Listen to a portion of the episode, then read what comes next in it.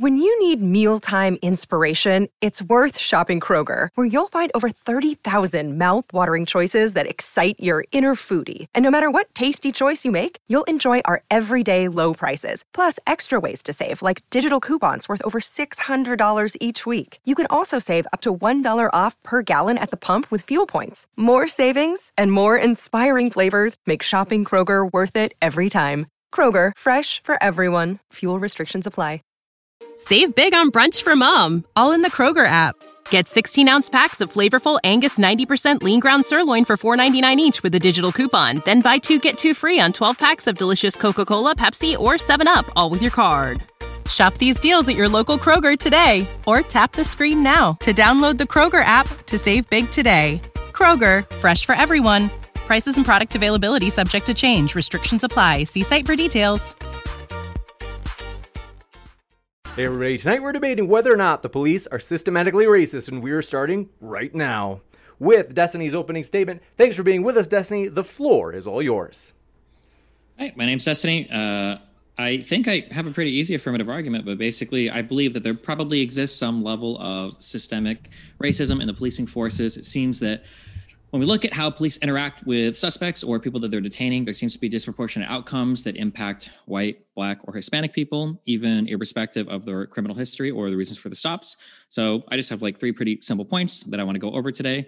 Um, one has to do with how stop and frisk worked in New York. The other has to do with the um, there's a 2011 U.S. Uh, DOJ special report on the police use of non-fatal force, and then the third one is the big nature study with the 100 million uh, traffic stops, where they try to analyze the difference between how suspects are treated before the sun goes down and after the sun goes down to see if police are making decisions on whether or not to stop people based on the color of their skin, which you can obviously tell easier in the daytime versus the nighttime. Uh, yeah.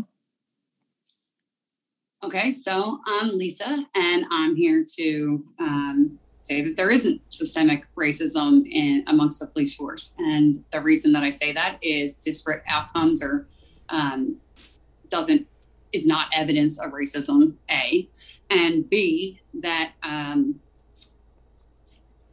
it, that A that doesn't happen, and B that the definition depends on how we're defining systemic or institutional racism that matters, and the the actual definition of systemic or institutional racism is that there are, um, you know, laws or regulations on the books that are racist in nature. And in fact, in America, we have the opposite. We have laws and regulations that prevent organizations, government, anything else from being racist. So feel free to say what you need to, Destiny. You got it. Thank you very much for your opening statements, both of you. And want to let you know, folks, if it's your first time here at Modern Day Debate, we are a neutral platform hosting debates on science, religion, and politics. We hope you feel welcome no matter what walk of life you are from. And don't forget to hit that subscribe button for more juicy debates just like this one coming up in the future. With that, we'll jump into open conversation. Thanks so much. The floor is all yours. Sure. So probably before we get into this, I guess it's probably important to arrive at what, what do we consider to be systemic racism? Um, we probably need to agree on the definition of this before we have a back and forth. Um, I can posit a definition and you can attack it, or you can tell me your definition and I can attack it. Either way works for me. I mean, it's just racism that's embedded. The actual definition is racism that's embedded through laws and regulations of either government or organizations. True. So, one of the important things about systemic racism, though, is that none of the laws or regulations that are embedded have to be explicitly racist. They might just produce what would be considered racist outcomes. Um, so, for instance, um, like I said earlier, though, mm-hmm. racist outcomes does not indicate racism to begin with. Not necessarily, but it could, right? So, yeah, but the proof would be on you to prove that it does, because, I mean, there's no actual evidence of that. True, I agree. So, um, a systemically racist law might be one that seems to target Black people in an unfair way for a reason that doesn't really make sense. The outcome isn't really justified for anything good in society. Um, and I agree that the onus would be probably on me to try to point out, like, what are some areas that I feel are uh, exemplary of like systemic racism in, in ways. I mean, I can help you. I'll give you an example. Well, so right now, uh, hey, on the books, right, right now, like more white people use cocaine more black people statistically use crack. And so for every 500 milligrams of cocaine, you get five years in prison. For every one milligram of crack, you get five years in prison. And so those outcomes would have race. They would if, if more people would be in prison for a, a smaller amount of crack than they would cocaine, right?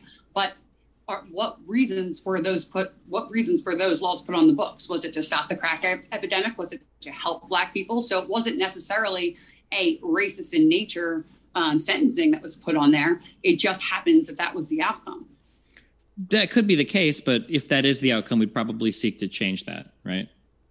Well, I'm not saying that we don't want to make everybody's lives better. I'm just saying that systemically, and that is the topic of this conversation, that on the books, you're, you would have to prove, and I think that that's what's wrong. That's what society's doing wrong right now is they're blaming white people or they're blaming the system rather than treating the solution, which is only exacerbating the issue.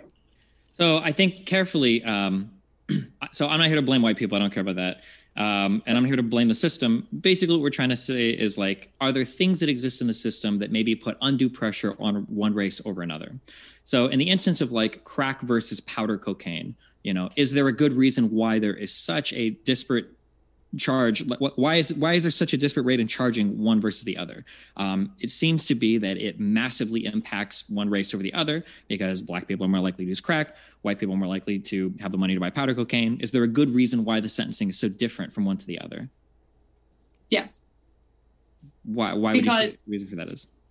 Okay so because because of the the difference in price and things like that it was negatively affecting more impoverished communities, specifically in the cities. And so you were having these big, like these larger crime and, and drug epidemics, and they were focused there. And so they say, okay, this is a problem.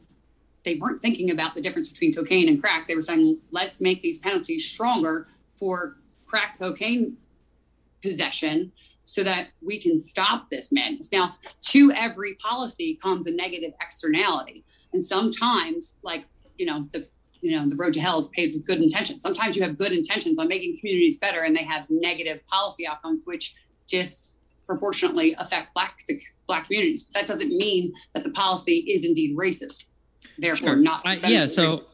I agree with that. So, well, so I want to focus on the last part. I don't know if we're going to keep coming back to this. So, a policy doesn't have to necessarily be racist to be systemically racist. But if I look at the state of Black America today, and I look at it from a conservative angle, um, there are a couple of really easy attacks that I can levy against it. So one, um, the culture is is relatively toxic when we look at what is mainstream or popular for a lot of like Black culture. And two, arguably downstream from that, the Black family is in a pretty sad state compared to what we would consider like most white families. Um, I think both well, of us agree that these are like pretty bad things, right?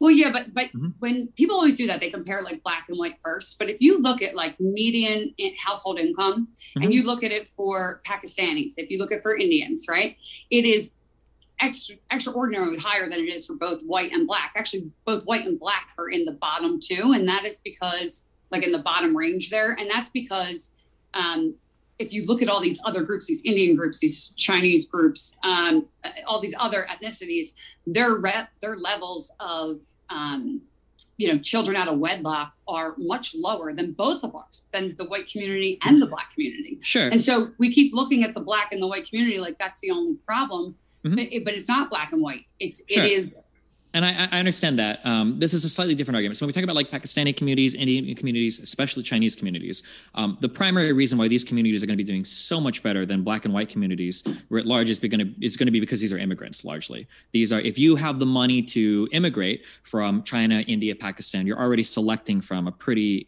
elite class of people there um, in terms of who's going to come over. Um, so for instance, mean, not really necessarily true. Well, well just real quick. I, that is absolutely true. It's absolutely true. So for a really good example, one sec, just just well, I promise we'll come right back to you, Lisa. I appreciate okay. your spirit. yeah, just, I'm just saying it, it is it's absolutely true. So for instance, if I look at black families in the United States, I can get one median income and one like picture of what a black household looks like. But if I were to look at just Kenyan families or Nigerian Correct. families, now yep. I'm getting some of the wealthiest Americans or, or the mo- for Nigerians. Nigerians hold more uh, postgraduate degrees than any other group of ethnicity of ethnic group Correct, in the, but, United States. But that doesn't mean it's a product of what they came over with. It's a product of their culture and their values and what they what they prioritize, which is if that was the case, and family units. But if that was the case, then everybody in Nigeria would be ultra well educated. That's not the case, right? The the, the country they're coming here to get themselves educated because they want a better life. It doesn't necessarily mean that they have to be wealthier when they get here. And I know Sure. I did immigration casework for like ever. that's okay. That's great, but like let's just think statistically it says it's not you're not correct. statistically. I promise you, I'm correct. Let's just think for one moment. What type of family could immigrate? Could either move themselves, their entire family, from Africa to the United States? We're- People we're claiming asylum that have nothing. I- I don't think that the people that come from Nigeria and like attain postdoctorate degrees in the U.S. higher rates than any other ethnic group in the entire United States are all coming via asylum, right? The reason why not, these but a lot of them are. okay, um, okay, hold on, All right, well, keep going. yeah, We'll, we'll debate that. I- I- well, okay, hold on.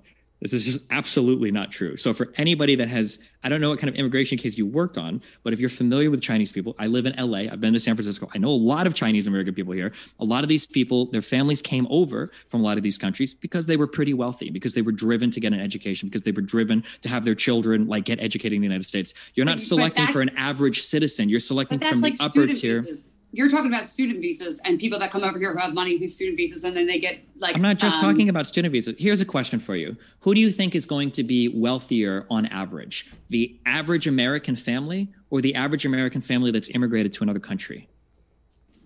the average American. I'll tell you what. This this is a better question. Well, no, no, no, no. I want an answer to no, that. I want an answer to that question specifically. I need I want an answer been- to that question No, specifically. because no, wait. There's been Chinese people in America for how long? Right? They're not all immigrants from China. Yet they prioritize education and they prioritize the family and they have been here for decades. And the reason is it's their priorities, not because they were already born into wealth. I, I'm just curious who you think is going to be more wealthy, like the the families that come, like the average American family or the average American family living abroad or that immigrates to another country. Yeah, but that's a completely different story. They're coming here for a better opportunity and they're going over there for jobs and other things. People are not fleeing America for a better life. Who do you think is wealthier, the average Chinese person or the average Chinese person that moves their whole family to the United States of America? Just to eventually circle back to the topic for tonight. Yeah, sorry. well, I understand, but like, I mean, like, we, we have to come from a similar epistemic foundation. Like, or I guess, ju- or I'll do one quick spiel on this and we're done. I'm sorry, but it is absolutely the case that the the people that immigrate to this country that are looking for better opportunities, better whatever, are oftentimes people that are coming from the higher quintile of income or wealth from the countries that they're coming from. That's why they can afford to do it. You're like, I'm sorry, but a So poor, Chi- up- a guess, poor, because a- real quick, let me just finish real quick. A poor Chinese farmer is not moving his whole family to the United States, or somebody that works on rice paddies in East India is not moving his whole family to the United States, sure. or somebody in Kenya that is starving is not moving their whole family to the United That's, States. that's just Typically, your assumption. You have no evidence to back that up because that's not necessarily true. I, I mean, I've seen their paperwork. They don't. They have like three cows. Like that's not how it works. I mean, just maybe do a Google search. I'm not in front of my computer, but like average income of an immigrant when they get here, it's it's not high. so I'm just curious. So what? So if I were to show you like the what what what number are you Show looking for? I'm. Um, I mean, I've, I've dealt with so many families coming here on like spouse visas and other types of visas that are, there's not many people that just come right away and move their whole family here. It's like one person comes and then they bring over their spouse or they get married and they come here. And like, it's not like, oh, hey, let's just move my whole family. There's lots of immigration laws that are, that are cumbersome and it, it's usually like one person at a time. yeah, but who has the money to make it through those cumbersome processes? It's really not that expensive. You can get waivers all the time before your income. You fill out one one form and you get all of your immigration forms and That the is- cost to it waived. That is that's not. It might be. Yes, the, it is absolutely true. Okay. So I have a Swedish fiance who's in the process of doing this. So we have a lawyer. We've been filling out all the K1 visa stuff. So I understand you You, have some personal that? I'd, experience. I'd be happy to write you a letter of uh, a, a, have- get a congressman and write a letter of recommendation. So the fact that you're even offering me that kind of shows you that wealthier people probably have an easier time with the system than like a random rice farmer in India, right? No, because I helped Pakistani people come here that had no anything connection. They somebody told them to call their congressman and we helped them out. That's what happens. Um, If we're able to remind the audience in All right, terms let's of how back to our this topic. I, I, I, I, back. get, yeah, yeah. Sorry, fuck. Okay. Um, just so real quick, the household median income for Asian Americans is seventy-five thousand dollars, which is thirty-nine percent greater than the national median income of fifty-four thousand dollars. But I imagine you'll just say it's because they work But harder the or Indians is 126,000. Filipinos That's fine. are 100,000. The majority of Asian Americans- Seven thousand. the majority of Asian Americans are immigrants, with 66% of them being foreign born. Most Asian Americans are of Chinese origin. I, I like. They prioritize what's important education and family values, is what it is. Um, okay, let's. Um, we're gonna. Okay, we'll, Put that aside. We'll come back around to this. So, um, we agreed originally, I think we agreed on this, that we can point to maybe Black culture or Black family structures as being things that are detrimental at large to the Black community. Yeah? Yes. Okay. So if we were to say, for instance, that having a single parent in the household is a high predictor for your child committing a crime, I hope we agree on that. If we agree Correct. on that, it might be the case that we could follow that back and look at like disparate sentencing rates for different types of drugs and say, hey, when we enacted like these three strike policies from the 93 crime bill, when we cracked down on certain types of drugs in this way, we noticed that it produces this outcome that's leading to a whole bunch of bad downstream effects. So I agree with you that we can take a law originally that isn't racist, it doesn't have any bad racial intent, it might even be to help a certain race of people. But when we look at how that impacts things down the road, it's like, oh shit, hold on. Well, there's like a systemic injustice here because in an attempt to say help black neighborhoods by getting rid of crack cocaine, we've actually mm-hmm. like put a lot of black neighborhoods even worse on a path toward destruction by putting a lot of like black uh, African American men into jails and then impeding their ability to ever get a job or to reform themselves or to contribute to their families. And I actually agree with you. I think that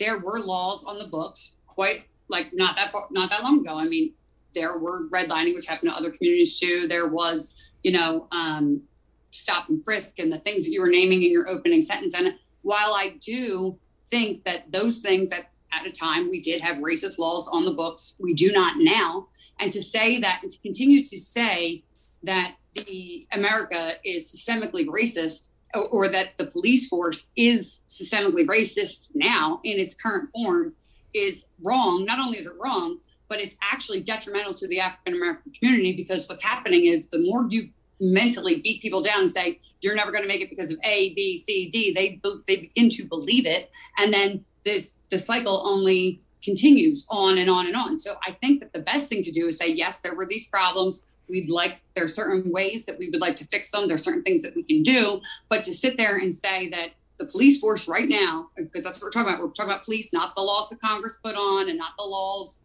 you know, or not what businesses are doing. We're saying, is this police force racist right now on the books as per our definition we agreed to in the beginning? Is it racist? And the answer is clearly no. Now, okay, so are there effects I, from previous I, systemic racism? Sure. Sure. Is so it I, enough? I don't, dis- no. I, don't, I don't disagree with you. I'm not here to say America is systemically racist. To be very clear, there were three different pieces of information that I wanted to go over regarding the police. The only reason sure. we're talking about crack cocaine and drugs is because you brought that up as your initial topic. You offered that to me. One so of them, right. I just wanted to follow that down to where it's going, right?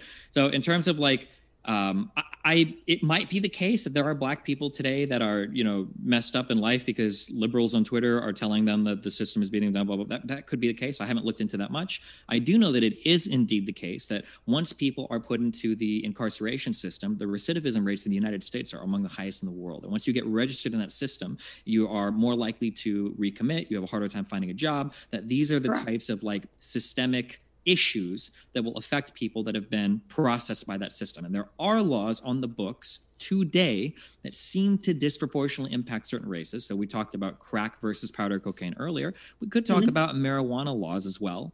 Um, and it seems to be that if those laws and the ways that we classify drugs exist today and they're being used to sentence black people in harsher manners or unfair manners today versus white people that it would seem to be the case that until they're repealed there is an argument to be made as long as these continue to produce bad outcomes for black families that there is a form of systemic injustice here. Now i'm aware though that we're talking more about the courts and the laws that exist in the books and not necessarily police officers themselves so we can move off to the police officer conversation but i don't think that the example that you've given me right now is necessarily free of the but I think that you're missing. Racist.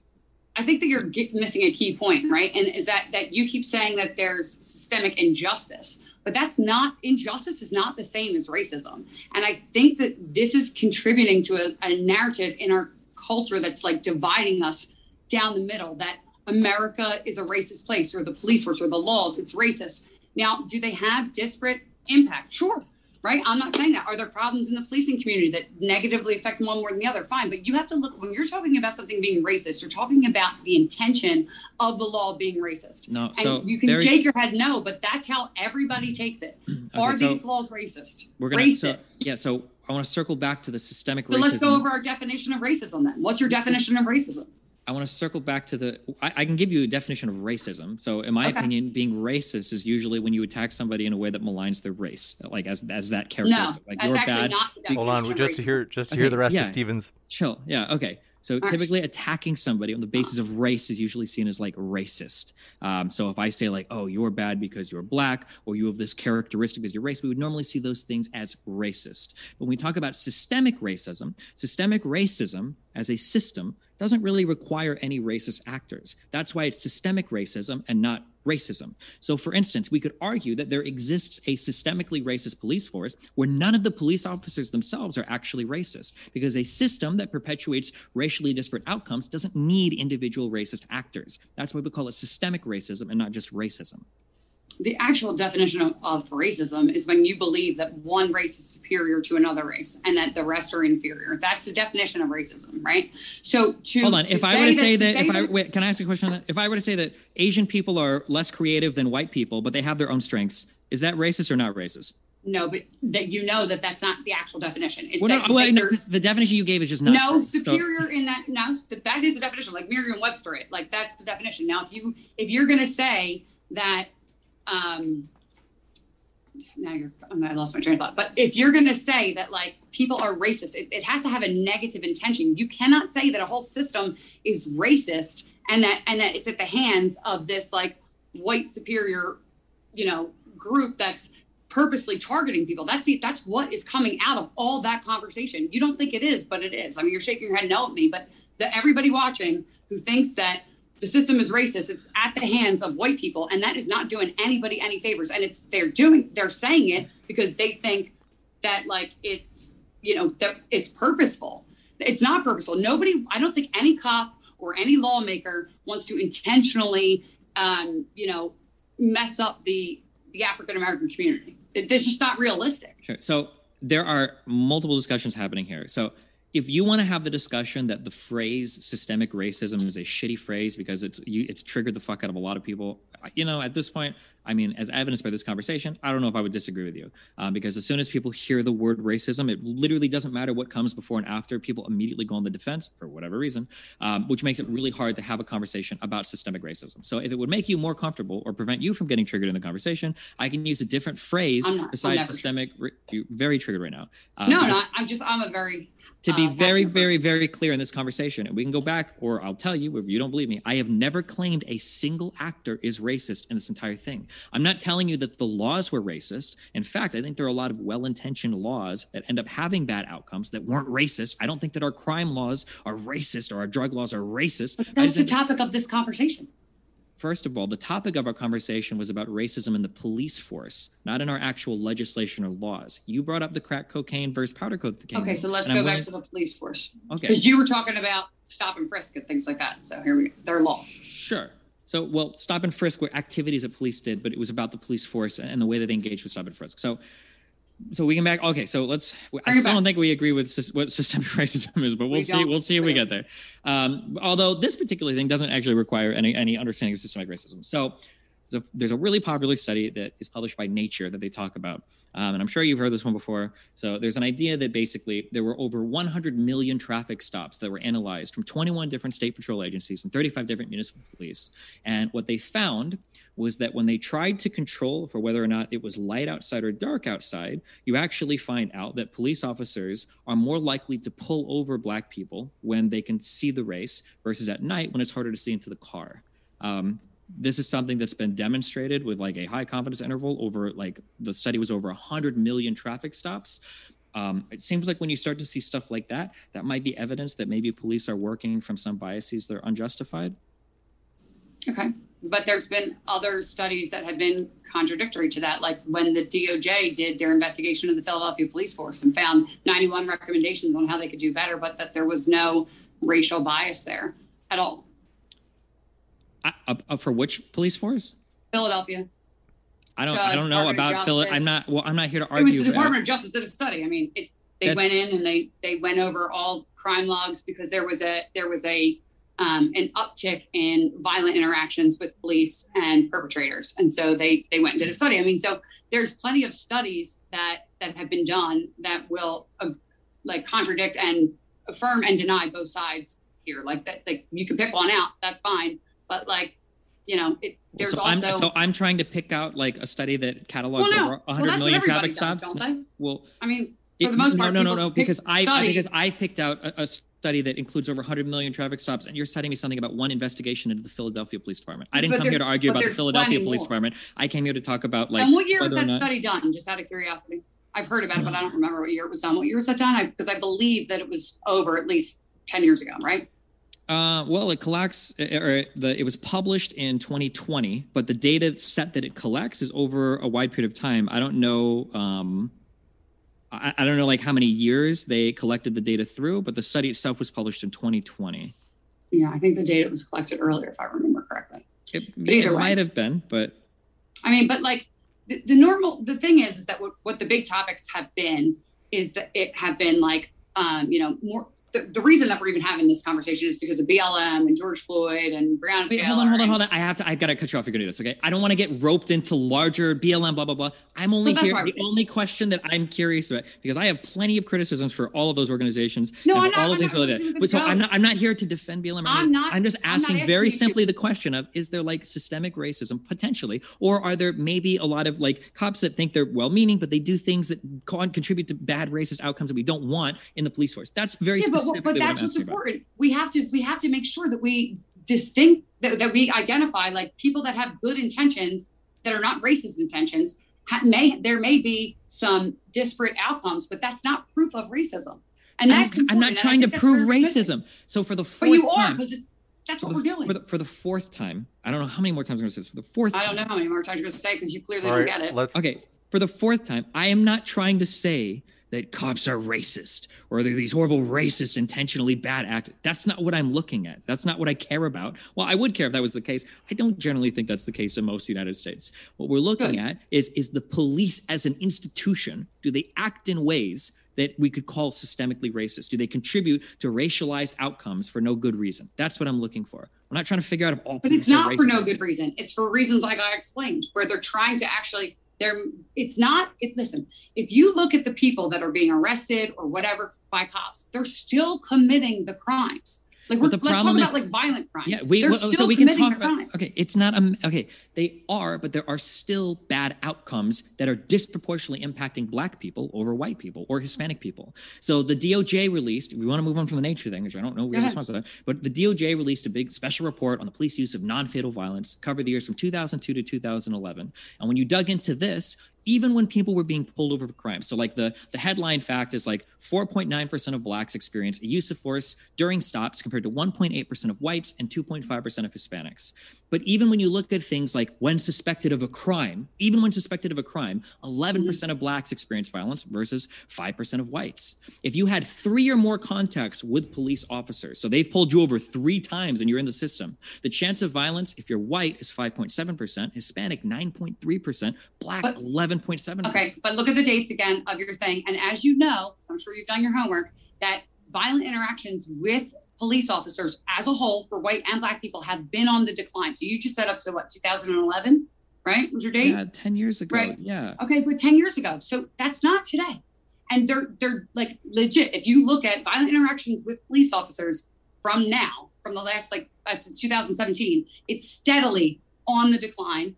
Number one. Number two is for every 10,000 white crimes, for every 10,000 crimes committed by white people, four white people will die, four white perps will die at the hands of cops.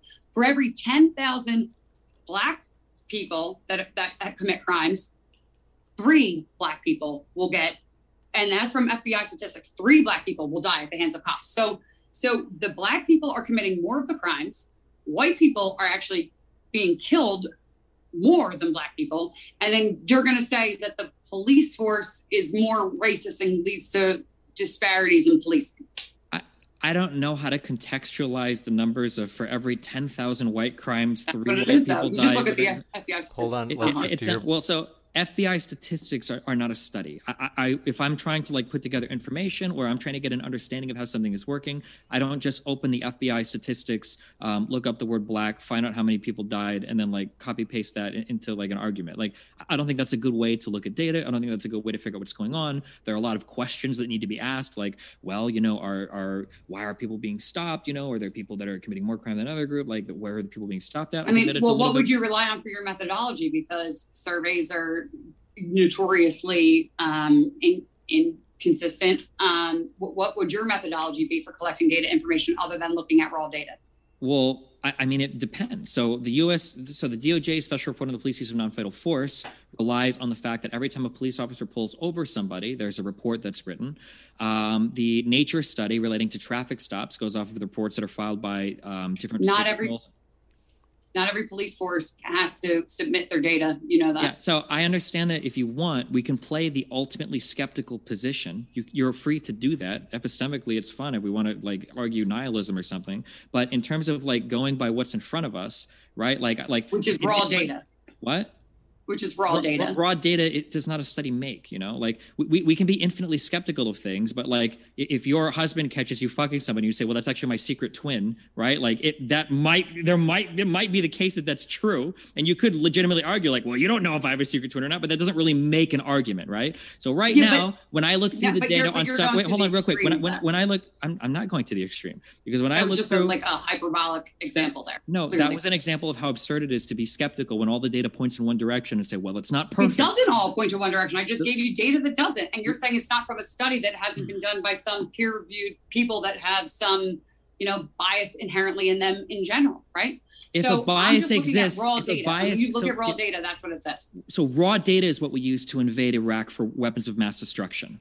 Uh, so I don't know that is absolutely true. That's what that's what that's what raw data does for us. So I don't if you want to use raw data, I, I mean like I'm sure that we. I've also studied lots throw... of studies. I mean, that's Hold what on, I one sec. We, there is a lot of oh, interrupting, Lisa. I do I do have to jump Sorry, in really quick. It's ridiculous. God we I, we could do raw data numbers all you want. I mean, we can go dig through, and I, we, you know, you can, you know, jangle a statistic to say almost anything you want, depending on how you you want to look at things. But this is what the point of like a, a study is: is that we we get somebody to look at the data, we get somebody to contextualize stuff, and I think that that's an important part of what we do. For and, and even for the conservative argument, that's an important part of what we do, right? If somebody you know presents you a study and they say, look at this, police officers killed, um, you know, 20 times more black people than white people in the city. Sometimes it's valuable for a conservative to be able to say, well, hold on. If we contextualize this and we say, well, maybe in this city, black people committed 20 times more crime. So it makes the number not actually that insane. This is why we have studies. It helps but us guide the conversation. But that's still looking at just raw data. No, that's, that's still, yes, it is. You're looking at raw data. So who, who was arrested more there? That would just be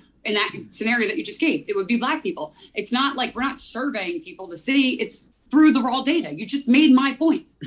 Okay, I'm just curious. So, in your mind, like, what do you think would be the difference between like raw data and a study? Well, I so because I studied behavioral economics, that's all I did was make up studies and experiments all the time.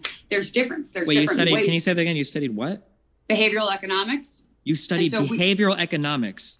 Uh, yes. Okay. Does that mean that you took two classes as part of an undergrad? No, I actually... no. I went to the University of Pennsylvania for my master's in behavioral economics. Okay, so, so no. master's in behavioral economics, and you're telling me with a straight face that just numbers, that raw data, yeah. is the same as a study.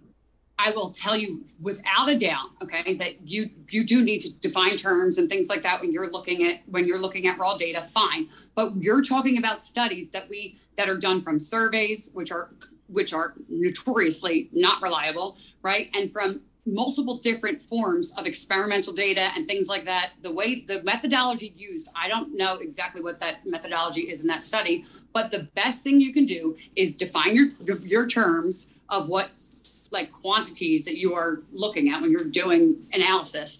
You define the terms, and the raw data tells you the real deal. Does. Have you ever heard of econometrics?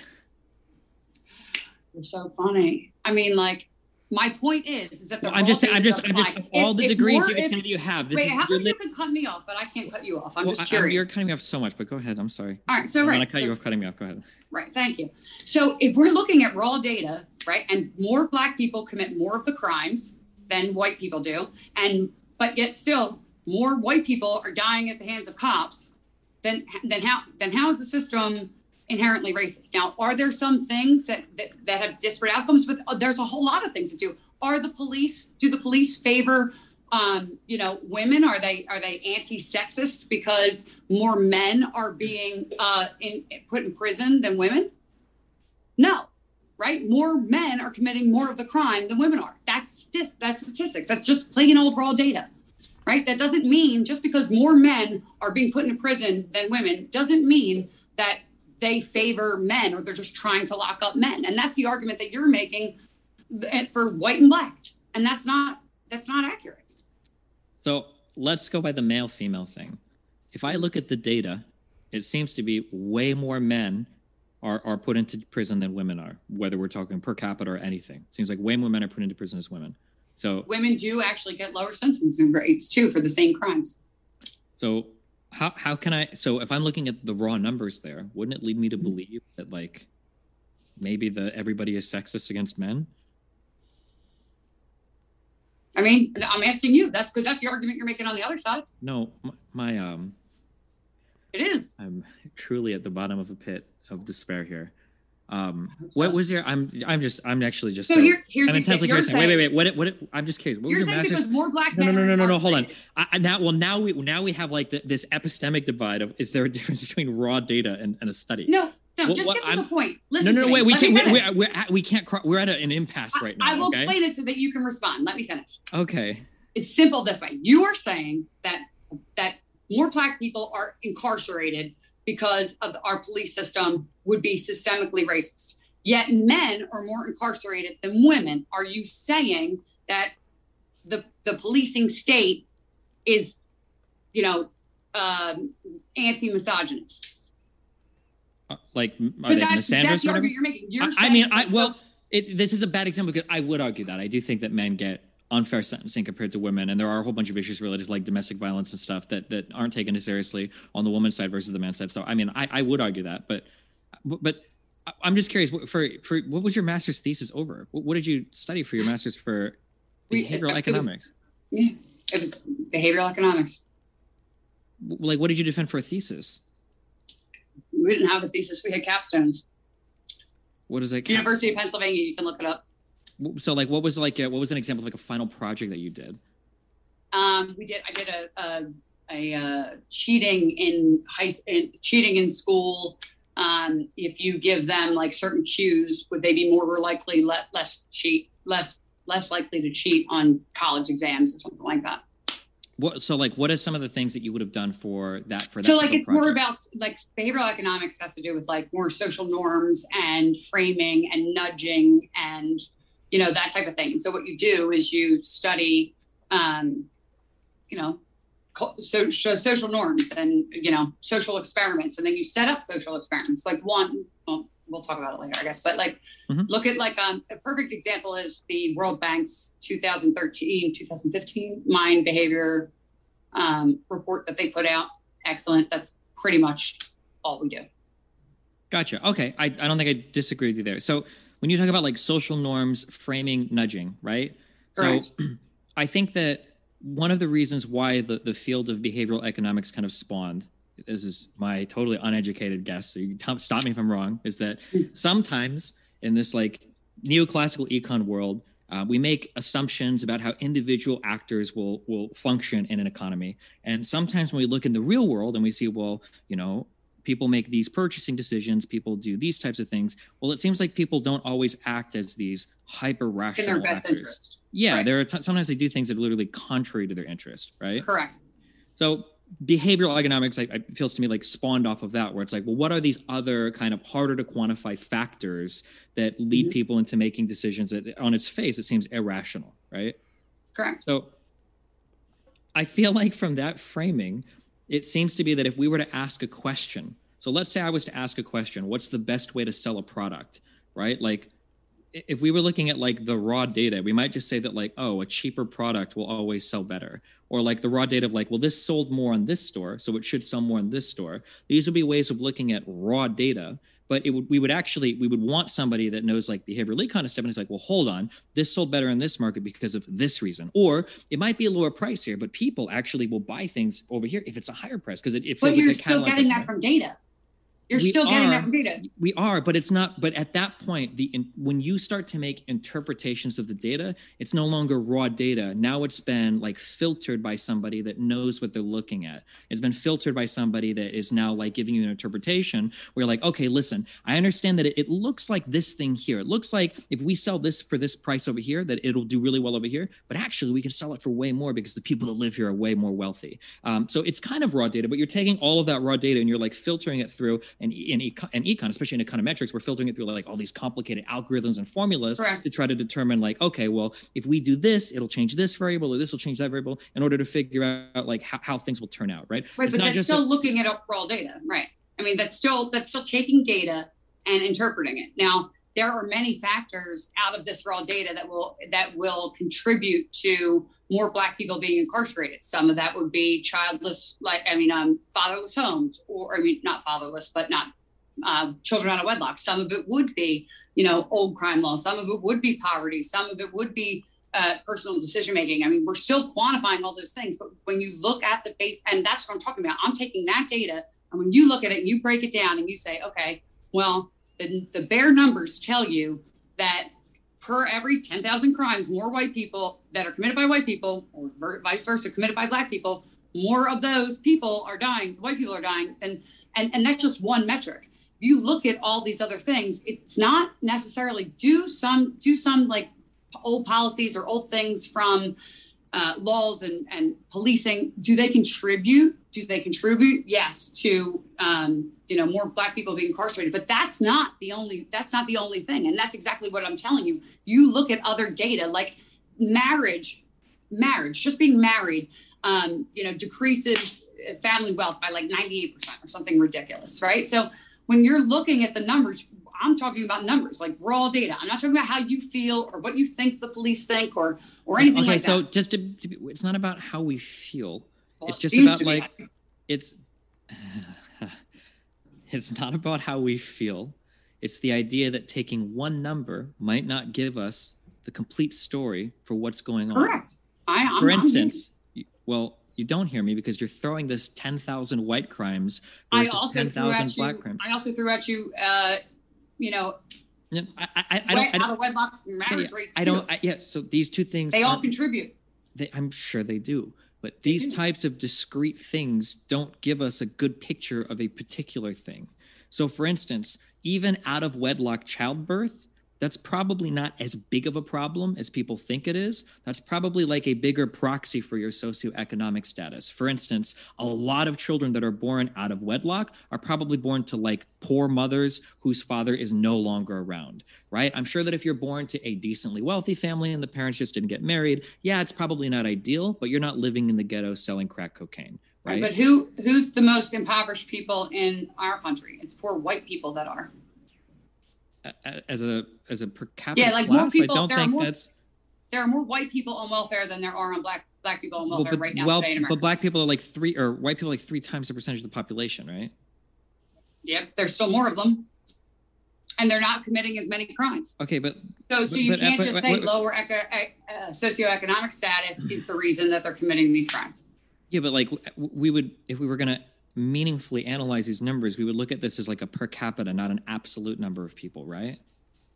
I mean, it's there's an absolute number of people. There are a certain amount of people that commit crimes. There are a certain amount of people that don't, right? And if we break that down into demographics, more African American people commit crimes than white people. Um, True. And so, and so now we're talking about more white people are in the lower socio- socioeconomic state. That's true. So now you're saying that it's socioeconomics that's contributing. It's uh, not necessarily birth rates that matter, but no, it's a combination of all these factors and the policing. And that's my point. The policing is not the police system or the laws on the books are not responsible in, in, at whole. Maybe some in part from generations past, but not currently. There are no systemically racist laws on the books now as it stands. And so that's so not the for the fifth time, there isn't, there's no such thing as a systemically racist law. If there's a racist law, we just call it a racist law. It's okay, fine. That's what I'm saying. But there's there's nothing that makes the makes our system right now systemically racism because it means that racism is embedded in the laws and regulations. That's what that's what it means. So when we look at like stop and frisk um, as a policy for New York, we saw, for instance, that um, blacks and Hispanics were three times more likely to be stopped by police than white people, but there was like a similar rate of recovery of contraband and weapons. So Right. why so many more stops if you're not actually like recovering or getting any successful? All right. Well, let's let's think about let's think about the areas that you're in, right? So Okay, I just crime. I'm gonna cut you off real quick, and I know this is mean, but I wanted to tell you that this is my frustration with this debate. Is that earlier you were very happy to throw out two 10,000 numbers at me, and I Mm-hmm. just threw out one number at you. Now you're very interested in a more qualitative approach. Now you No, really no want to contextualize. Nope, well, uh, no, I gave you the raw numbers, and now you want to talk data. about the neighborhood. So if you want to talk about them, that's fine. I welcome that conversation, but but I just no, want to point out what you've done here. Raw Okay. numbers again. We're going back to raw numbers again in that more crimes happen in a certain jurisdiction, and as more crimes happen, statistically more crimes happen. What happens there? They send more police. So who's going to get stopped and frisked more? The where they That's- concentrate the police force. Mm-hmm. That's I mean, a- that's just basic numbers again. that's an example of systemic racism though if we're but it That doesn't even isn't. make it doesn't even make sense to send police to these areas to do stop and frisk because they're not recovering weapons any more likely than they would be off of white people where do you think that the majority of the police if, if you have a, an area i don't care if it's black white whatever if you have an area that's higher crime where are you going to send the majority of your police force to the nice neighborhood where things aren't bad happening or are you going to send it to the, the the neighborhood where all the crimes happen and then that will that will you know divert your statistics. You know that. It doesn't matter. We're talking about it if, does matter. if that was to be the argument then all you've argued in favor of is a systemically racist system where we're sending cops to all the black people to go and stop and frisk them instead of the white people, even though you're just as No, likely to get a gun or contraband out of a white car as you so would a black or Hispanic live car. No, you see, you're looking at it wrong. We're not sending all the cops to go target black people. We're sending them to the areas where the crime is. It's a secondary issue that it's all the black people committing the crime in that neighborhood. it seems to be the case that if if you were truly concerned with recovering firearms from people or contraband, you'd probably be trying to stop white people as much as blacks and Hispanics. And I'm sorry, but by the raw What numbers, if they're not there? I mean, what if they're not there? Are you okay? So I don't know. Where do you live? Um, right now, I live in Los Angeles. Okay, so you live in Los Angeles. So like pick an area, right? That you know, lot, not a lot of crime happens, right? Why would you send your cops where not a lot of crime happens to stop and frisk for for weapons? Because Why? your hit rate is the same. it's not though.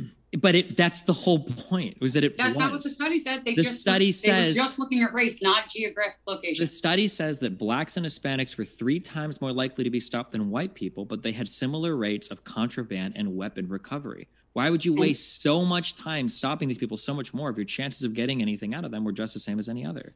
because because you're missing the point. It's not like they're sending them. There's there's probably less white people to stop and frisk in the areas where they were stopping and frisking. Nobody's going to like you know um, uh, what is it like, like one of the nicer neighborhoods in New York and stopping and frisking people there. No, they're going to Harlem. Okay, and there's less white people there, and so when you look at the rate of recovery, okay, it's about the same. They were stopped more because there's more in that concentrated in that area. Like you- that's a twisting of statistics. Why are you so interested in this here that you want to focus on the per capita of a particular area? But when we talk earlier about the number of people living in poverty, you're more concerned about the absolute number of white people versus the absolute No, we're number just talking. people. No, we're talking about raw data here. Well, no, you're no raw- I'm longer. You're, talking wait, about to be clear, data. you're not talking about raw data anymore. You're trying to contextualize things. I gave you No, I'm raw just data. talking about numbers. Okay, so then what about the numbers in the DOJ special report for the police use of non-fatal violence, where black people were twice as likely to encounter violence if they've had more contacts with the police, um, if they're suspected of a crime, if any of these things happen, they're still like twice as likely as white people to be to have a violent interaction with the police. They're likely to have. Well, I mean, like I'm not going to give all, all the reasons that like magically I don't like know why. I don't think it's. I actually don't. I, but it's what I believe is not that the police are racist or have or they're racist towards them. I think that it's behavior. I think that when you tell people all the time that the police hate you or they're going to shoot you or cops are bad, and that's the narrative that your behavior changes when you interact with police. That's what I think. Okay, but that I need that to be demonstrated. I don't really care what But you no, think you don't, it. Because need, the burden is on you to prove that the reason that those outcomes are happening is that it's racist. That's not the burden is on me. You asked me what I think. Show me that it's racist. Just so, because it has a racist outcome doesn't mean it has a racist intent. So for the sixth time, I will repeat: I'm not can, saying that we wrong. need a racist intent. If it was a racist intent, that. we would just be talking about racism. We would be talking about racism, not structural or systemic racism. And even if we were just talking about racism, what about related to the 100 million traffic stops? Why are police officers pulling over black people less at night than they do in the morning? I mean, I, I don't I actually don't know that study, but you told me about it. It's fine. You said it was from whatever dates. I'm not. I'm totally aware of that one, like the back of my hand. I'm saying to you that when you talk about when, when the title of this is is the police force systemically racist, that that to me means that the laws on the books are racist and not just that they have a racist outcome, but they have a racial, like a racist intent. That's what we're talking about. Are there things that contribute in the police force to disparate outcomes of people? Yes, but you cannot call that racist. That's you just can't. And that's what this whole debate is about. Is it racist or is it not? And so I guess we're not agreeing on the definition of systemic racism, but if you look it up, it's what I said. It's the racism embedded in the laws like Jim Crow laws. That would be an example of systemic racism. Well, no, that would just be racism, right? Like no, no, actually. Um, we can agree to disagree, but that's not it. Okay, I guess so. Um, where do we go, middle guy? James. Yeah, where do you want to go from there? Because we can go into Q and A if you're ready, unless there are any other, you could say, sub facets of this broader conversation that you guys wanted to explore before we do that. Um, I, I mean, I guess just to summarize, okay, here's, like, or go ahead. I want to know what you would do to fix it. So, say you say that this systemic racism it exists, right? And how, how would you get rid of it then? Um, well, I mean, it depends on what particular type of racism we're, we're talking about. So, if it seems like we have laws on the books that are leading to highly disproportionate outcomes and we can't really justify them, then I think that easing those laws would probably be a good idea. So, for instance, even though you brought this up as an example, I personally don't think there's a big deal in different charging between crack and powder cocaine. I think that they do have different impacts on people, and I don't necessarily see a huge problem with charging these slightly differently. But when we look at things like marijuana, white people and black people have the reported usage rates of marijuana roughly the same, but I think black people get charged like five times more for it this seems to be like a highly racialized outcome. I'm not saying the law is racist, but it seems to be a highly racialized outcome that exists for absolutely no reason. And when we agree that black men going to jail ruins black families that don't have black fathers embedded in them anymore, which causes more black people to grow up and become criminals, that's, in my opinion, an example of like a systemically racist or a systemically unjust thing that can be eased dramatically by getting rid of one bad law. Okay, so I wouldn't I wouldn't disagree with you that I think that I actually I'm a believer that we should get rid of all drug laws. And not you know as long as it's uh you know not harming anybody else you can put in your body whatever you want. Like that's sure. what I think. But or when um but I don't but like I said for for me that if it's considered a, a racist law then it has to have a racist intent. There are there are all kinds of things that that you know cause different outcomes but it doesn't mean that it's necessarily systemically racist. So I would agree with you on that policy change. Sure. The idea behind stop and frisk was that if we give our police officers a little bit more freedom that they have the ability to eye out like you're a suspicious person. I can stop you. I know i can find some shit on you. I just need like a little bit more flexibility to do it.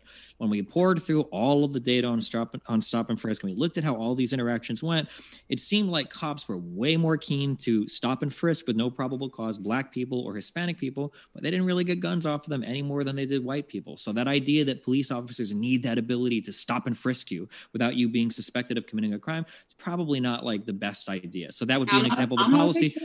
Okay, yeah. So that would be an example of a policy. I think. But here's here's an example too about like racism and things like that about cops and their intuition. I guess. So you see like a black guy in like you know baggy jeans and a hoodie, or a white guy with tattoos and a chain belt. Right at night, you're crossing the street. You see a white guy in a sweater vest or a suit, and a black guy in a sweater vest and suit. You're not you're not crossing the street, right? Like that's just it is. It's not about it, and it, and this is where I think a lot of people like misconstrue things that would necessarily be considered racist.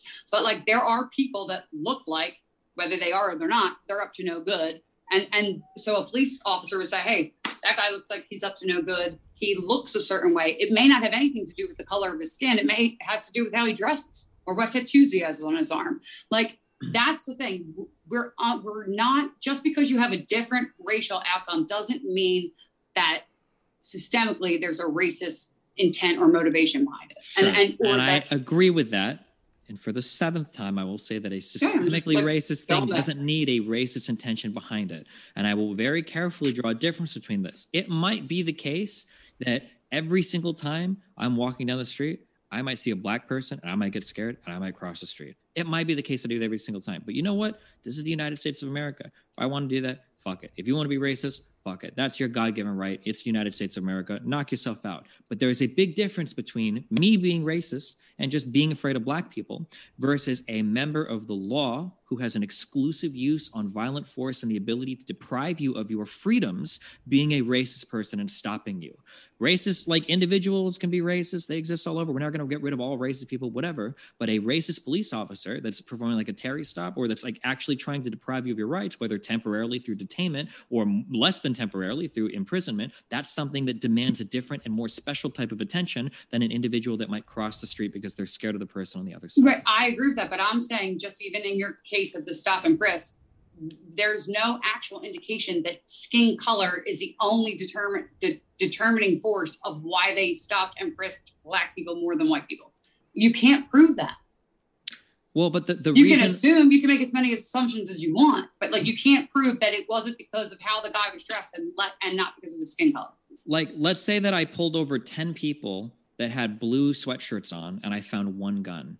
But let's say that I pulled over like a thousand people that had um, a thousand people that had um, you know like yellow sweatshirts on, um, and I found uh, you know like a hundred guns, right? Like if if you were to look at me pulling people over and you're saying, okay, hold on, you have a limited amount of resources. You pulled over 10 blue sweatshirt people. You got a gun off of just 10. You got one gun. You had to pull over, a, a you know, a thousand of these uh, yellow sweatshirt people. We got 100 guns. Why wouldn't you pull over more blue sweatshirt people? Like, what the fuck? Like, you could just pull over like 20 more and you'd find two more guns. Why are you? Right, but like, like, you're you're like, not. But, and that's the thing. You're not. You're just like saying like they're pulling them over like everywhere in wherever they are. You're not. You're not pulling over. You're not taking the full data and looking at it and examining where where were they? What's the population size there? Like how many people were committing crimes? It's a high crime area. But it, it's it not about again area. to be clear. Stop and frisk is not about like people that are like actively um like committing crimes or whatever. No, they're just people that look suspicious. I understand. Yeah, but people that look suspicious, it, but people that look suspicious, it happens to be three times Hispanic and black people. And if you find firearms or contraband on the same amount as white people, it seems like they don't, they probably because don't look that suspicious. Are, That's not the case. Because That's the, the cops are primarily sent to high crime areas, which happen to be in New York, black and Hispanic areas. Yeah, but if I we're mean, getting, if we're getting you're similar, run into less white people there. You're just going to okay. run into white, less white people there. You just are. Okay. Um, Okay, middle guy. Where are we okay. going, James? Anyway, if you want to go Q and A, let's do it. We'll jump into the Q and A as there are indeed a lot of questions. Do want to remind you, folks, our guests are linked in the description. If you have been, I mean, folks, you've been here already for an hour. You must be enjoying at least one person making their case. So I would encourage you to click on their links below in the description box, as we really do appreciate our guests. And this first question coming in from Arcade Outpost says, "Police are anti-white," which is how you get Rotherham, idle cops during riots, and lax slash severe prosecution depending on politics of the arrested party. Wow. Base and red pilled. I mean, I, I, attended lots of the BLM and Antifa and Proud Boy riots undercover. I helped film them. And I will definitely say that I would definitely say that if you look at, I guess, just January 6th compared to all the riots I went through, there were way more people arrested and are still in prison without even, you know, having due process for a very long period of time. Um, and there were plenty of people that were let go. Um, I don't think that that's necessarily across the board. I think that just has to do with the current political condition as far as um, the like the rioting, the BLM stuff all summer long. I mean, people were bailing them out left and right, or they would just be, you know, taken in. Like John Sullivan was one for the six. He was there and they they arrested him and let him go right away. He turned out to be one of the worst perpetrators, and so now he's facing prison time. But um, you know, I don't necessarily think that's the case all the time, but I I just think that right now in this hyper politicized thing, if you're looking at the BLM riots versus the Capitol, um, yeah, they're they're targeting those political ideologies. I wouldn't necessarily say it's like white versus black, but it's more political ideology there. Just as a quick raw number for that, um, over 14,000 people have been arrested related to George Floyd protests. But right, but, but how many more George Floyd protests were there? There was one cap. There was one. So you're saying that the you're saying that the per capita is very relevant in this case, then? I was saying it before. I'm I'm saying that like you know. How many how many of the George how many of the George Floyd protests involved breaking into like U.S. federal buildings? Oh, I love that. Actually, not uh, as many people that have been arrested weren't actually breaking into them. There was only about because I was there. There was mm-hmm. I worked there. There was only about like I would say maybe at max 20 people that actually did violence and broke into the building. If you look and you look at other surveillance, at the point where the police were run over, they let a lot of people in. A lot of people that they let in didn't break into anything. As a matter of fact, it's the United States Capitol. It's our place. Now, Granted, I don't think I actually even There's... saw people go in. Wait, I actually even saw people go in and they didn't know that they were breaking in. Once those perimeters had been breached and there were people that were walking in, a lot of those people that just walked in got arrested. They weren't breaking into the Capitol. They thought that they were just, you know, protesting. I mean, how many protests have we seen in Nancy Pelosi's office? God forbid AOC led one. So, um, you know, how many people were looting and rioting businesses that got away with it? How many people were taking over whole cities in Portland?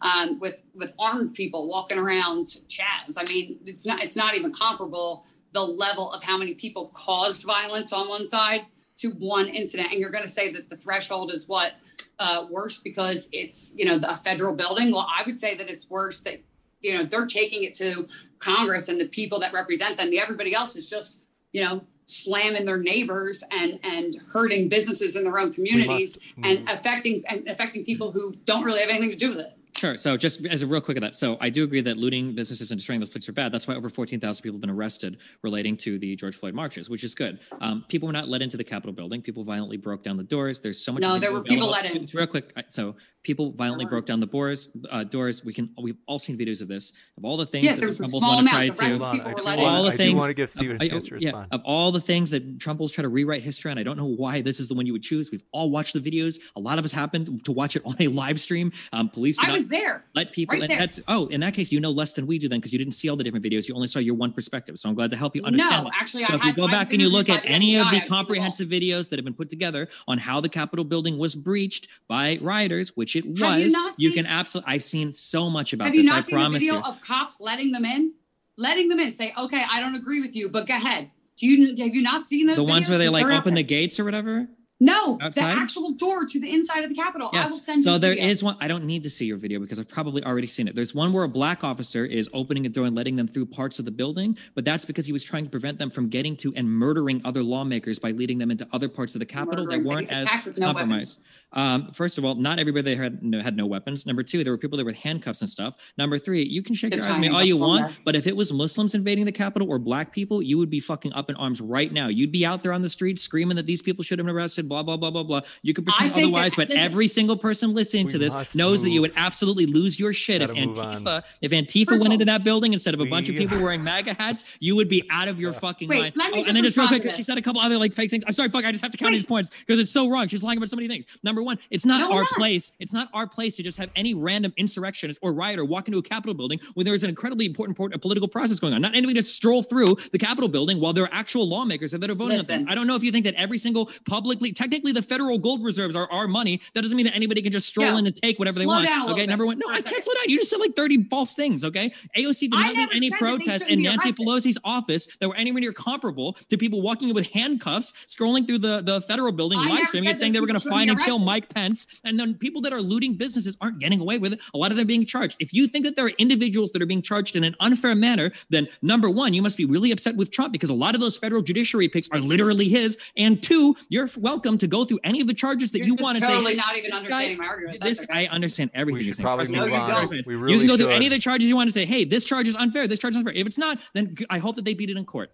All right. Yeah, I so do I. But I just want to make it clear for the record that I she's going to go, I'm going to go again, James. Excuse me, that anybody that violated anything, that anybody that broke any property or actually physically barged into the Capitol should absolutely 1,000% be arrested. They were my coworkers and my friends in there. Okay, my boss was in there. My friends were inside at the time. actually in the Capitol. And so, no, I think that that was horrendous. Do I think that there were a lot of people who, after the break in happened, that just filtered in, thought they were like sightseeing or something? You should see there was like an 82 year old grandma. I do not think that, that that people like that 82 year old grandma should be in jail for six months without a trial. I'm sorry. If two do I people broke people into your that house- did if two- damage should two- be if two arrested? people, if two people, if two We people broke into your move house and me and some friends wandered in afterwards, you just kind of look around in your living room. Would you be cool with that?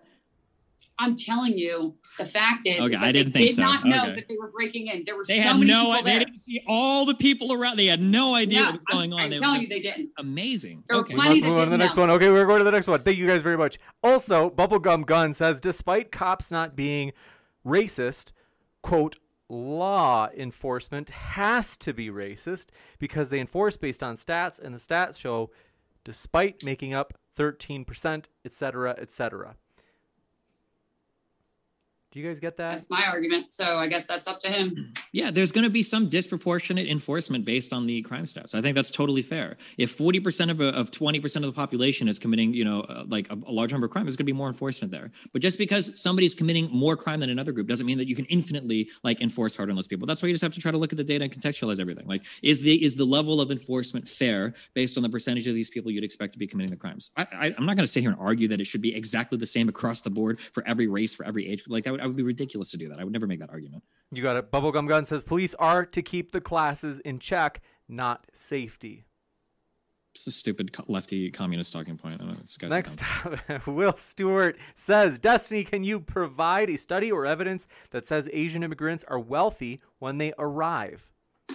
Yeah, I, I didn't come with that number offhand. Um, I, if you want to go and read on that, like like immigration is something I've debated a ton of the past. Like I, that that's like a like nobody would contest that. Nobody that spent any amount of time in California or any place in, in the United States where Asian people immigrate to would, would ever contest that. It's like such an obvious no brainer. But if you're you're welcome to go and look up the stats of like the wealth that immigrants have entering this country, um, and you can do that on your own time. Or if you want, you can hop on my stream. We can go look it up afterwards. Like this is just something that I never even would imagine I would need to provide evidence for. This is like me saying offhand that like men are more likely to do serious damage to women in a domestic violence situation versus women to men. And somebody like, you have a source for that? Can you source it? Like, no, I can't fucking source that. But I mean, like, this is so obviously true that somebody that immigrates like across the Pacific Ocean to come to the United States to send their kids to school is probably going to be more wealthy on average than the people that throw themselves over the fucking railings and kill themselves trying to build like Nokia phones for you. I thought that would be obvious, but maybe it's not. So next time I'll come with those numbers prepared.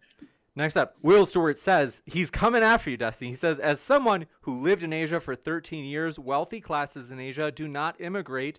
They stay because they are wealthy. The lower middle class immigrates as they can't move classes easily in Asia. Wow, base. Well, if he's lived there for 13 years, I mean, he, might, he must be correct. And Jonathan, Jonathan Kelso says, Actually, holy shit, if wealthy Asian people moved over to the United States, why wouldn't just all of their leaders move over? Maybe every single wealthy Asian person should move to the United States. I didn't actually even think of that. My bad. I fucked up. That guy got me hard. Jonathan, I love your comment. Says James, great job. On, thanks for your kind words. Says great job on keeping a neutral. Appreciate that. And then says a reminder to your guests and fans of them or their position that the real winner of any debate is the audience who leaves having learned something new. So we appreciate that, Jonathan. Positivity, tremendous. And want to remind you that our guests are linked in the description. Raw Nakedness says if surveys were unreliable and companies wouldn't, or if surveys were unreliable, then ad companies wouldn't pay millions of dollars for them, Lisa. Oh, they're definitely helpful, but when you're, but they are the least out of all this, out of all the, um, because the way people self-report, um, people aren't always truthful in the way they self-report. They report kind of what they want to say or what they think is the right answer, and so because that's the type of um, that's the type of data you're collecting. Yes, it can be useful for trends by and large, but it is not. It is absolutely the least um, solid method of collecting data. You got Just it. as a quick add on to that, like self report victimization surveys are literally one of the most important ways that we gather data about crime. I, I don't know if anybody understands it or not, but that's just the fact of like how we Okay. gather information related to crime. LTD, thanks for your question. Says the word racism itself is the most loosely defined and subjective concept in history. Any brand of activism leveled against it as a concept will inevitably lead to a witch hunt that will never end. I yeah, I agree with that. I, if this conversation has shown one thing, I think that there are certain terms that liberals and leftists need to just fucking abandon completely. White privilege is one of those. Systemic racism is one of those. I think they need to find different words because as soon as this, any of these words are e- even quietly uttered, the other side is triggered out of its fucking mind, and the ability to have any conversation about it goes completely out the window. And to be fair to the, to the right side, there are a lot of left leaning people that when they hear these words, they do say a lot of stupid shit. You know what? I'm shining you a lot, Lisa. I don't even fully blame you because there are a lot of dumb fuck people on the left that will say shit like, oh, the police are systemically racist. And that means every single fucking police officer is a racist piece of shit. So, you know what? I'm actually in favor of retiring most of these words because they don't do the job anymore. They cause more divisiveness than they do explanation. Uh, and fuck it. And it just leads to a lot of problems. So, I five yeah. to that. I'll agree with you on that. There you go. Juicy and Factitionalist Network says, have the debaters touched on the history of the quote, the war on drugs, unquote, laws that are currently on the books regarding racist intent? Um, Lisa brought this up earlier. I, I, I don't like arguing too much because people go full go fucking crazy about it. But I personally don't believe that the major driving force behind a lot of the war on drug stuff was just they, people hating black people. I think that there were a lot of black leaders in the '90s that saw their communities getting fucking destroyed by crack cocaine. There weren't neighborhoods being fucking destroyed by powder cocaine, and that's the shit that they decided to target. Um, nowadays, we look at a lot of the sentencing laws, and we look at the three strike policies, and we look at the '93 crime bill, and we just see a bunch of racism, racism, racism. But at the time in the '90s, that's not how people saw it, especially people in the black community. So I'm not going to argue that like the war on drugs started with racist intentions, but I think if you look at how it's ended up, it seems like it's just kind of fucking over black people for literally no reason. So we should dump most of that shit. That's how I view it, at least in terms of the 93 crime bill. I know the war on drugs is like part of this. You got it. And then Sunflower says, mm. Destiny, if the quote hit rate in stop and frisk was heavily skewed towards the black and Hispanic people, would it still be systemic racism?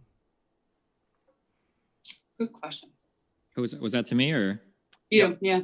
Was that the question? Was if the crime rates are skewed towards them? I can read would, it verbatim. They yeah, said, read quote, if the hit rate, quote unquote, in stop and frisk was heavily skewed towards the black and Hispanic people, would it still be systemic racism? No, if the hit rate was higher, then it makes sense. So the the it's this is complicated math to explain, but if you have a 10% hit rate between three different groups of people, then you'd expect to try to hit th- these groups of people in, in, equal numbers. So if I think I've got a 10% chance of finding some legal shit, I'm probably going to go after these groups roughly evenly. If there's like a 50% hit rate on certain groups of people, I would expect to hit them more. When you enact something like stop and frisk, you're expecting that there's going to be a higher hit rate. That's why your police officers need to be able to make these uh, Terry stops if they have a reasonable suspicion, not probable cause, a reasonable suspicion. They should be able to stop people, and you would expect that they get higher hit rates if you're relying on their intuition. But when we look at the data behind stop and frisk. It seems like that's not what happened. It was more or less just whoever you fucking stopped, you had about a temper, you had a, it was like a one to three percent chance of finding some shit, whether they were white, black, or Hispanic. But they stopped a whole lot more black and Hispanic people, whether it was because they were in those neighborhoods or not. That's how it ended up playing out. You got it. NM, thanks for yours, says, get AJW. We'll ask him. And Harley Quinn says, Lisa, which peer review studies relating to the topic are biased, quote unquote, as you said earlier? Um, I mean, I you just want me to pull out like regular studies. I don't. I'm, there's none on the top of my head that I'm like picking out. I'm.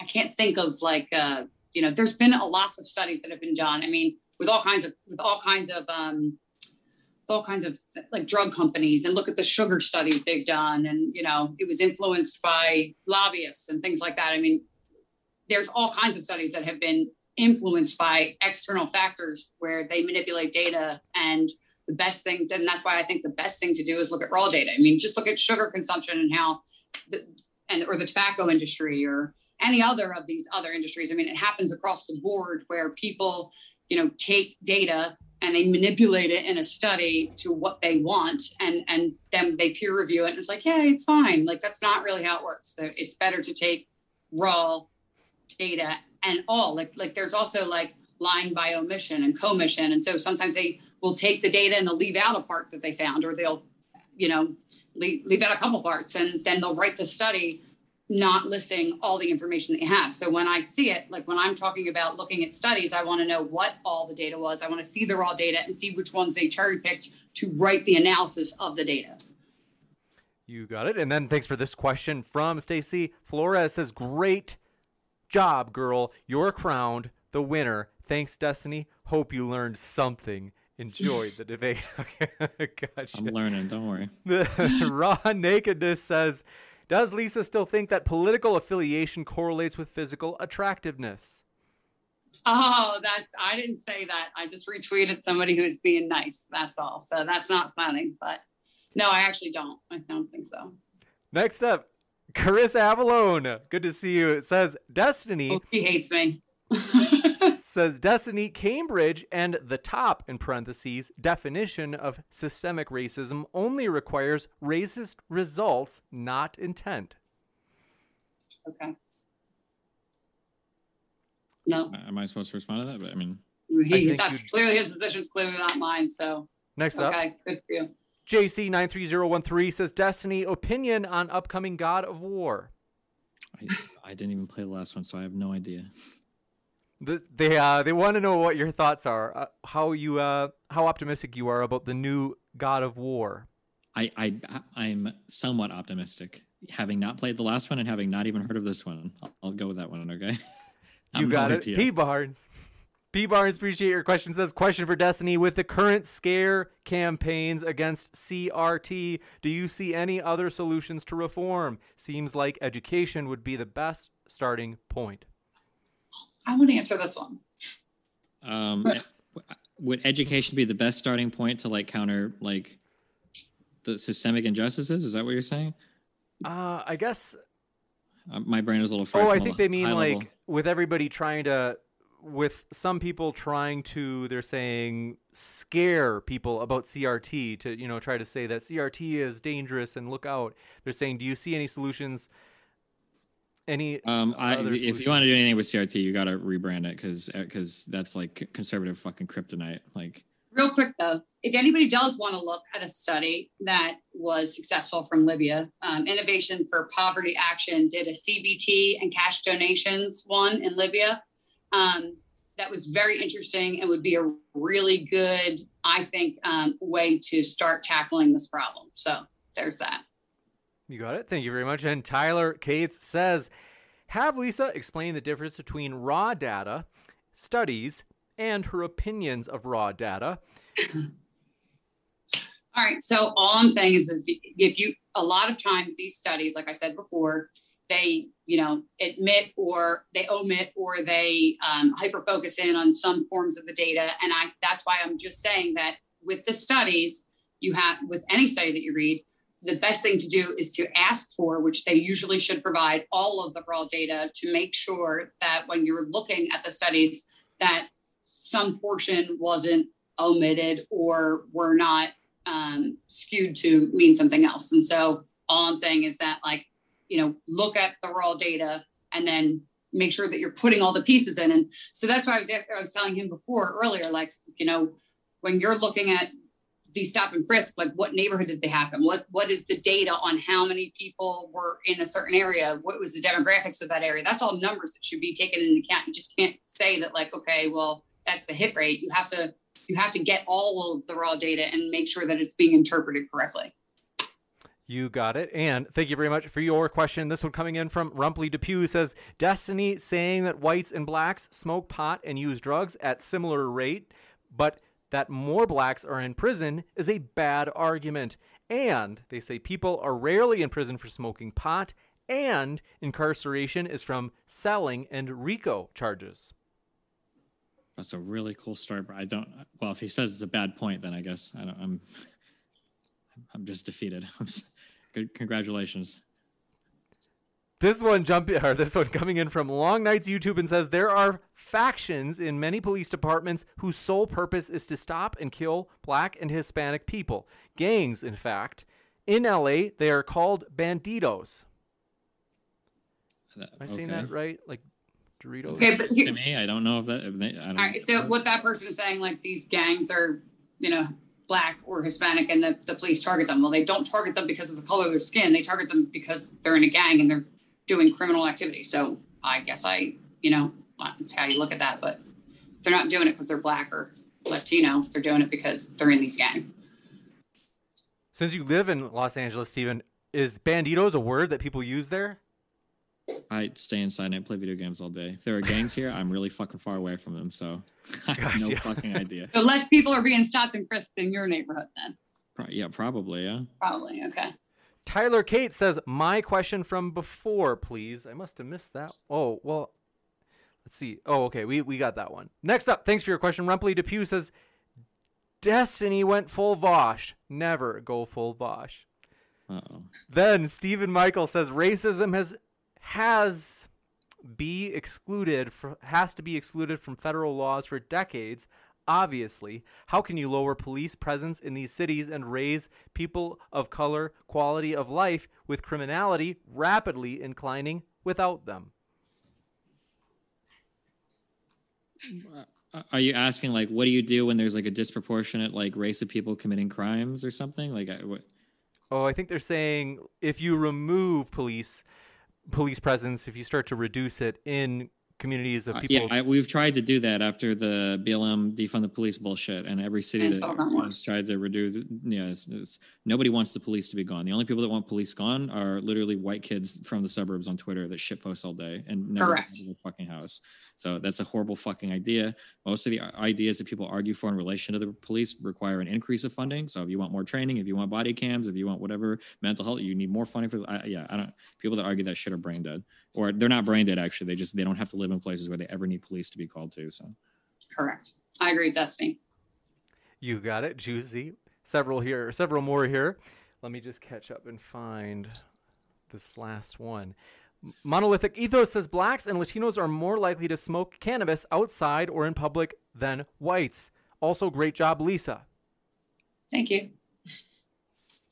I think that's maybe why I think they're trying to imply. uh, Maybe you already understood it, Steven, what they're getting at. Yeah, the idea is that there are these like other types of causative factors for why black. So like maybe black people and white people smoke it at the same rate, but black people smoke it more um, Out in the open or in their wantingly or car. whatever.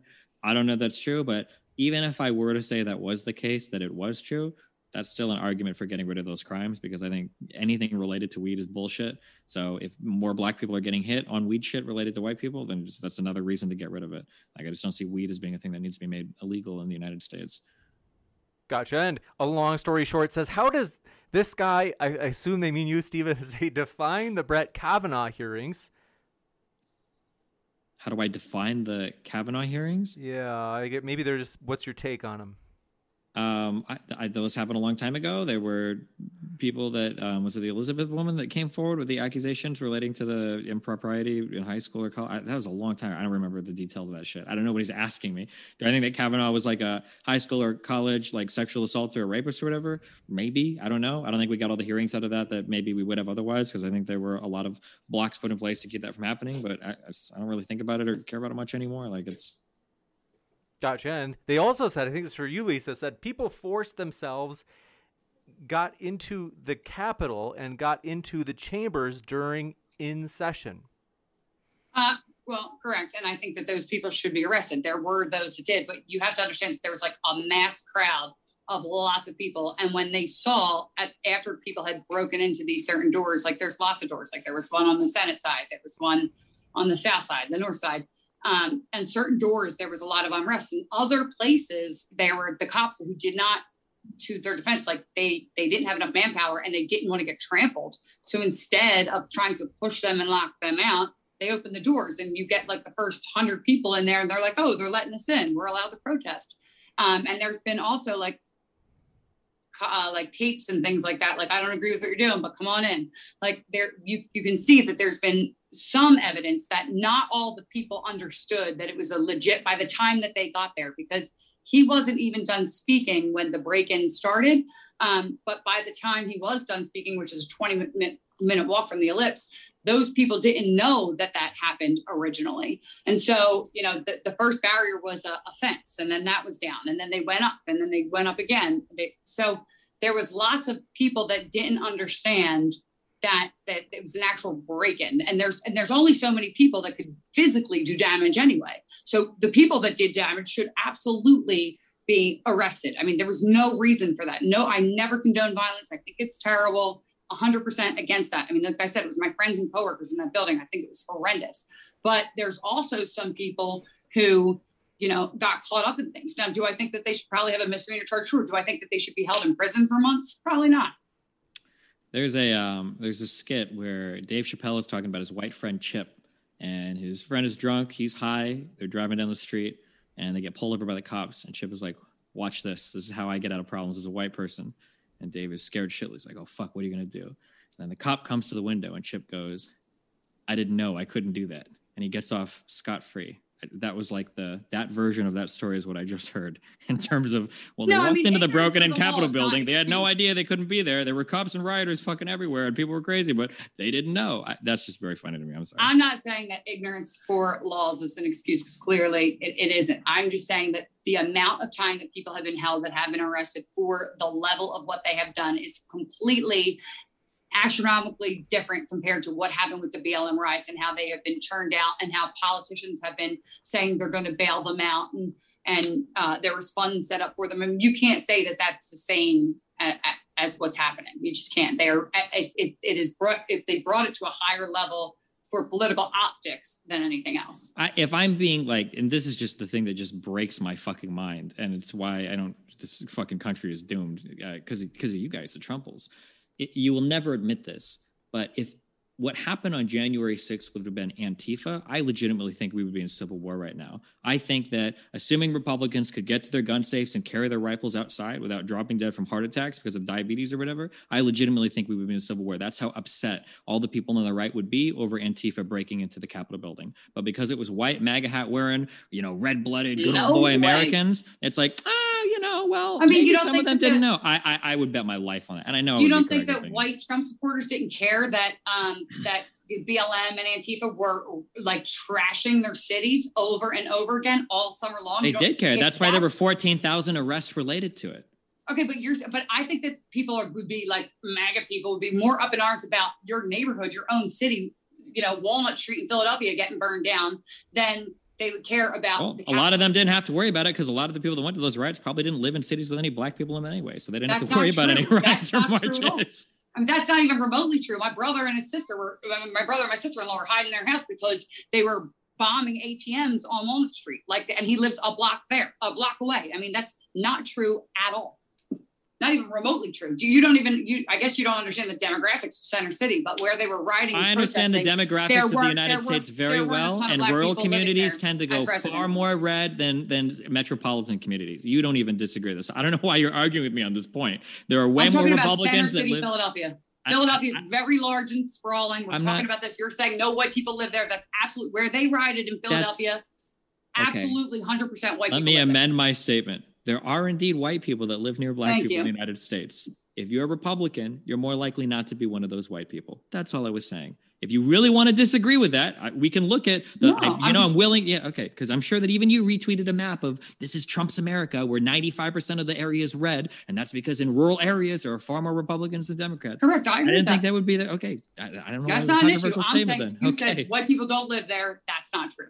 You should have said white Republicans, maybe, and then that would have been true. Well, my guess is white, based on what I've seen of white Democrats, they probably welcome the violence because they bow down and worship everything BLM does anyway. So I'm guessing the people that are more likely to complain probably weren't generally in those communities. But I'm speaking in generalities. It might be the case. I don't know about your brother and sister. Maybe they're Republicans and they lived in a cosmopolitan area or a non-cosmopolitan area that had BLM marches. I'm sorry for not being able to speak to those lived experiences. Okay. Yeah, I'm just saying they're still they're still there.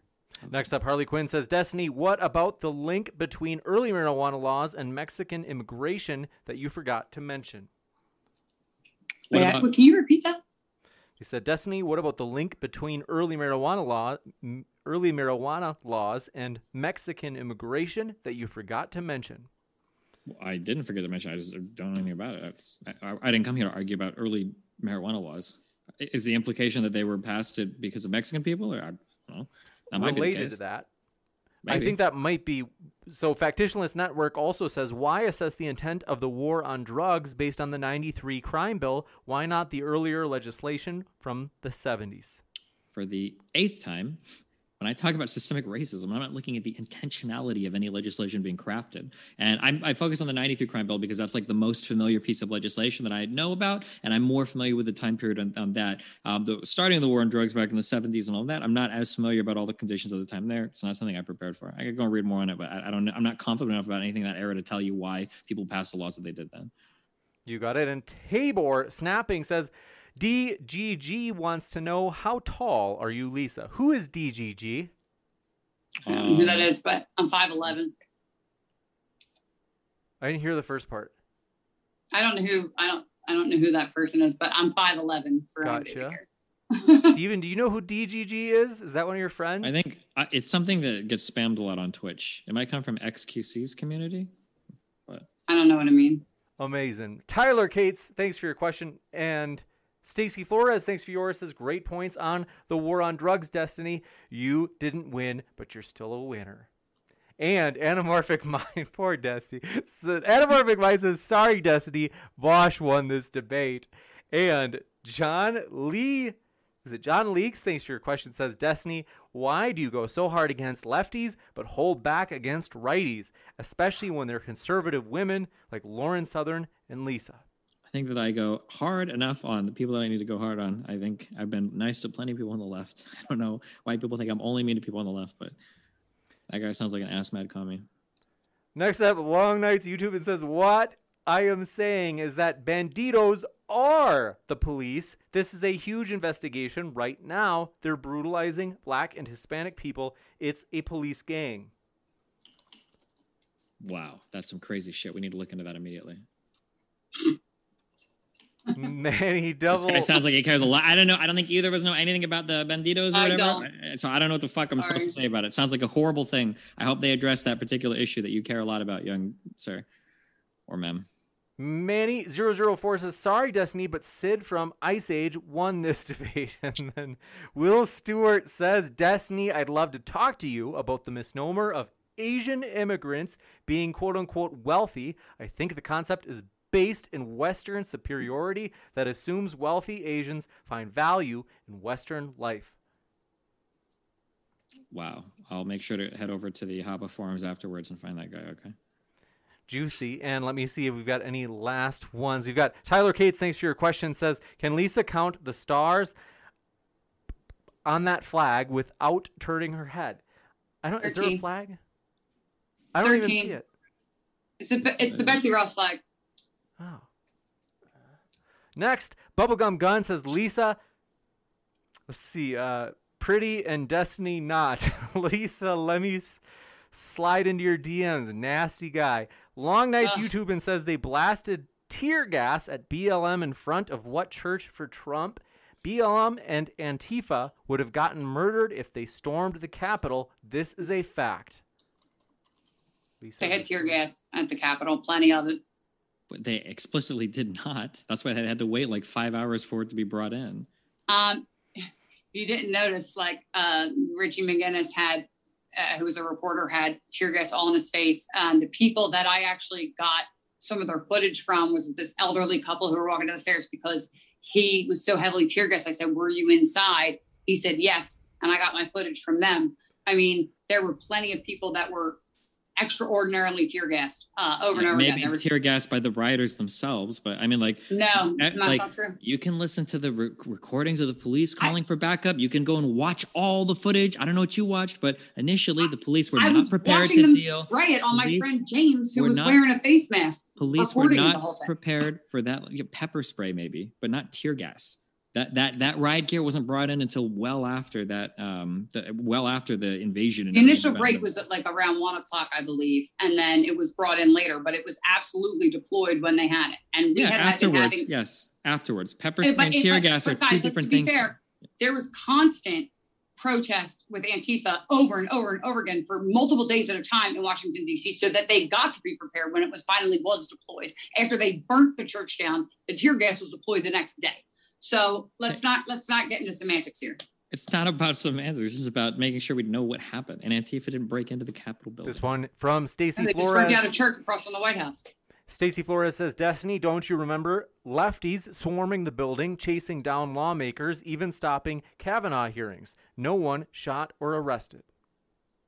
Correct. I don't remember watching. I'm sure there probably were some protesters, but I don't remember seeing riots of massive amounts of lefties storming the building saying they were going to kill lawmakers. There might have been a few. Well, they they actually they actually secured up a they glued up or something a building in uh, a police building, I think it was in Portland, tried to set it on fire, and none of them got uh you know stormed or there was no whatever you're calling for destiny. Like it doesn't happen, and that was BLM and Antifa if they set a police building on fire, they should probably be held accountable for it. With but, police in it, they tried to set them on fire with them in it. Yeah, well, they should probably be held accountable for that. you didn't too. hear about that because it's not mainstream media news, but that's okay. I probably did hear about that. I've covered a lot related to the riots. I'm not in favor of any of them. I'm not either. Well, except for the January 6th ones. no, I just said that there are certain people that shouldn't be in prison for the amount of time that they have been without even having a hearing yet. Do you agree that the January 6th, like breaching of the Capitol, that was a bad? I believe thing? it was a riot, and I believe it was wrong. Absolutely. And I never I never disputed that ever. That's good. Okay. Just making sure. Juicy. This one coming in from Ariel Fernandez says, uh, Lisa, who is mm. the president of the USA? Oh my God. Biden. I mean, like, what we're going to try to act like I'm a freaking denier here of like that he's president, right? He's making decisions. He's in the office. He got sworn in. I watched it. Next. I think it's like, isn't it like 50% of Republicans think that uh, Trump won the election, actually? Well, there's a difference between thinking that there was ele- election interference and then denying that President Biden is President Biden at this moment in time. I mean, like, let's not. Do you think that stupid. more? Do you think that more Americans voted for Trump or for Biden? Um, we're not getting into this because this is just going to go down a rabbit hole. Can we just okay. skip to the next one? Well, so the answer is Trump, but okay. this one coming in from Demian Sims says, "Destiny, please address Lisa's argument or quote unquote per capita argument she made about whites getting arrested more often. It, it was the 10,000. I, I, don't know the context for those numbers. 10,000 white crimes and four white people are killed versus 10,000 black crimes. It's just a basic three, numbers. Yeah, but I, I, I, don't, I can't, I don't. So intelligent people don't just take one number like that and try to draw any conclusions. I don't know if the types of crimes are similar. I don't know if this is one study or a meta analysis or a, a, study crime. review. Yeah, I, I have no idea. Like, I, I, need way more context for the types of crimes and the types of interactions we're talking. I'll, I, will send you no some idea. FBI stats and I'll send them over and, to and you. I don't care about FBI stats. I ignore okay. things that when people send me FBI stats, I want to see the context for these numbers so that I understand what they mean. I'm not going to okay. pour through millions of different data points to try to draw my own conclusion. I'm not getting paid to do that. I'm not a professional researcher. Okay.